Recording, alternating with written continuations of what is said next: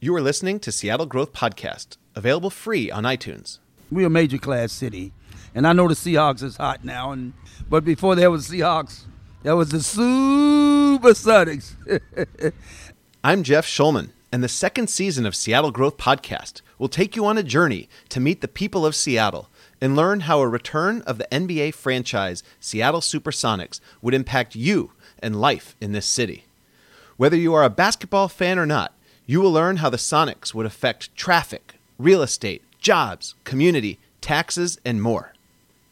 For historical perspective, in 1979, Hall of Fame coach Lenny Wilkens guided the Supersonics as they brought the city its first professional sports championship.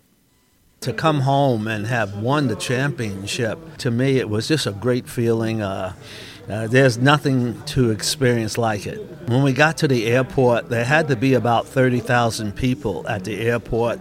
Uh, there was over 200,000 at the parade. But Kevin Durant and the Supersonics basketball team played their last game in Seattle's Key Arena on April 13th, 2008. And their departure devastated some Seattle residents, such as Colin Davenport. And when it was actually announced, I'll remember forever it was the first time I'd actually cried since my grandfather died. Since the NBA departure, Seattle has experienced rapid growth and transformation. Now, efforts to return a professional basketball team to the Emerald City are picking up steam. As former Sonics player and team executive Wally Walker describes, what we propose to do is privately finance, in other words, no public money whatsoever, this arena. The seven acres that's required to build a world class arena is bisected by a, a block really an alley of Occidental Avenue. To have enough room to build an arena, we need really it's just that strip of asphalt to be vacated. Uh, if the council approves that, then we can put a shovel in the ground the next day. True to the style of Seattle Growth Podcast, I will be bringing you in depth interviews to provide a variety of perspectives about what the NBA would mean to our community.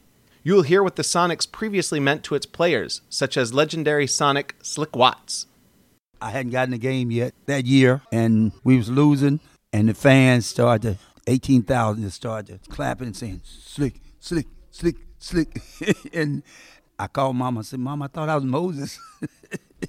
I said, it scared me.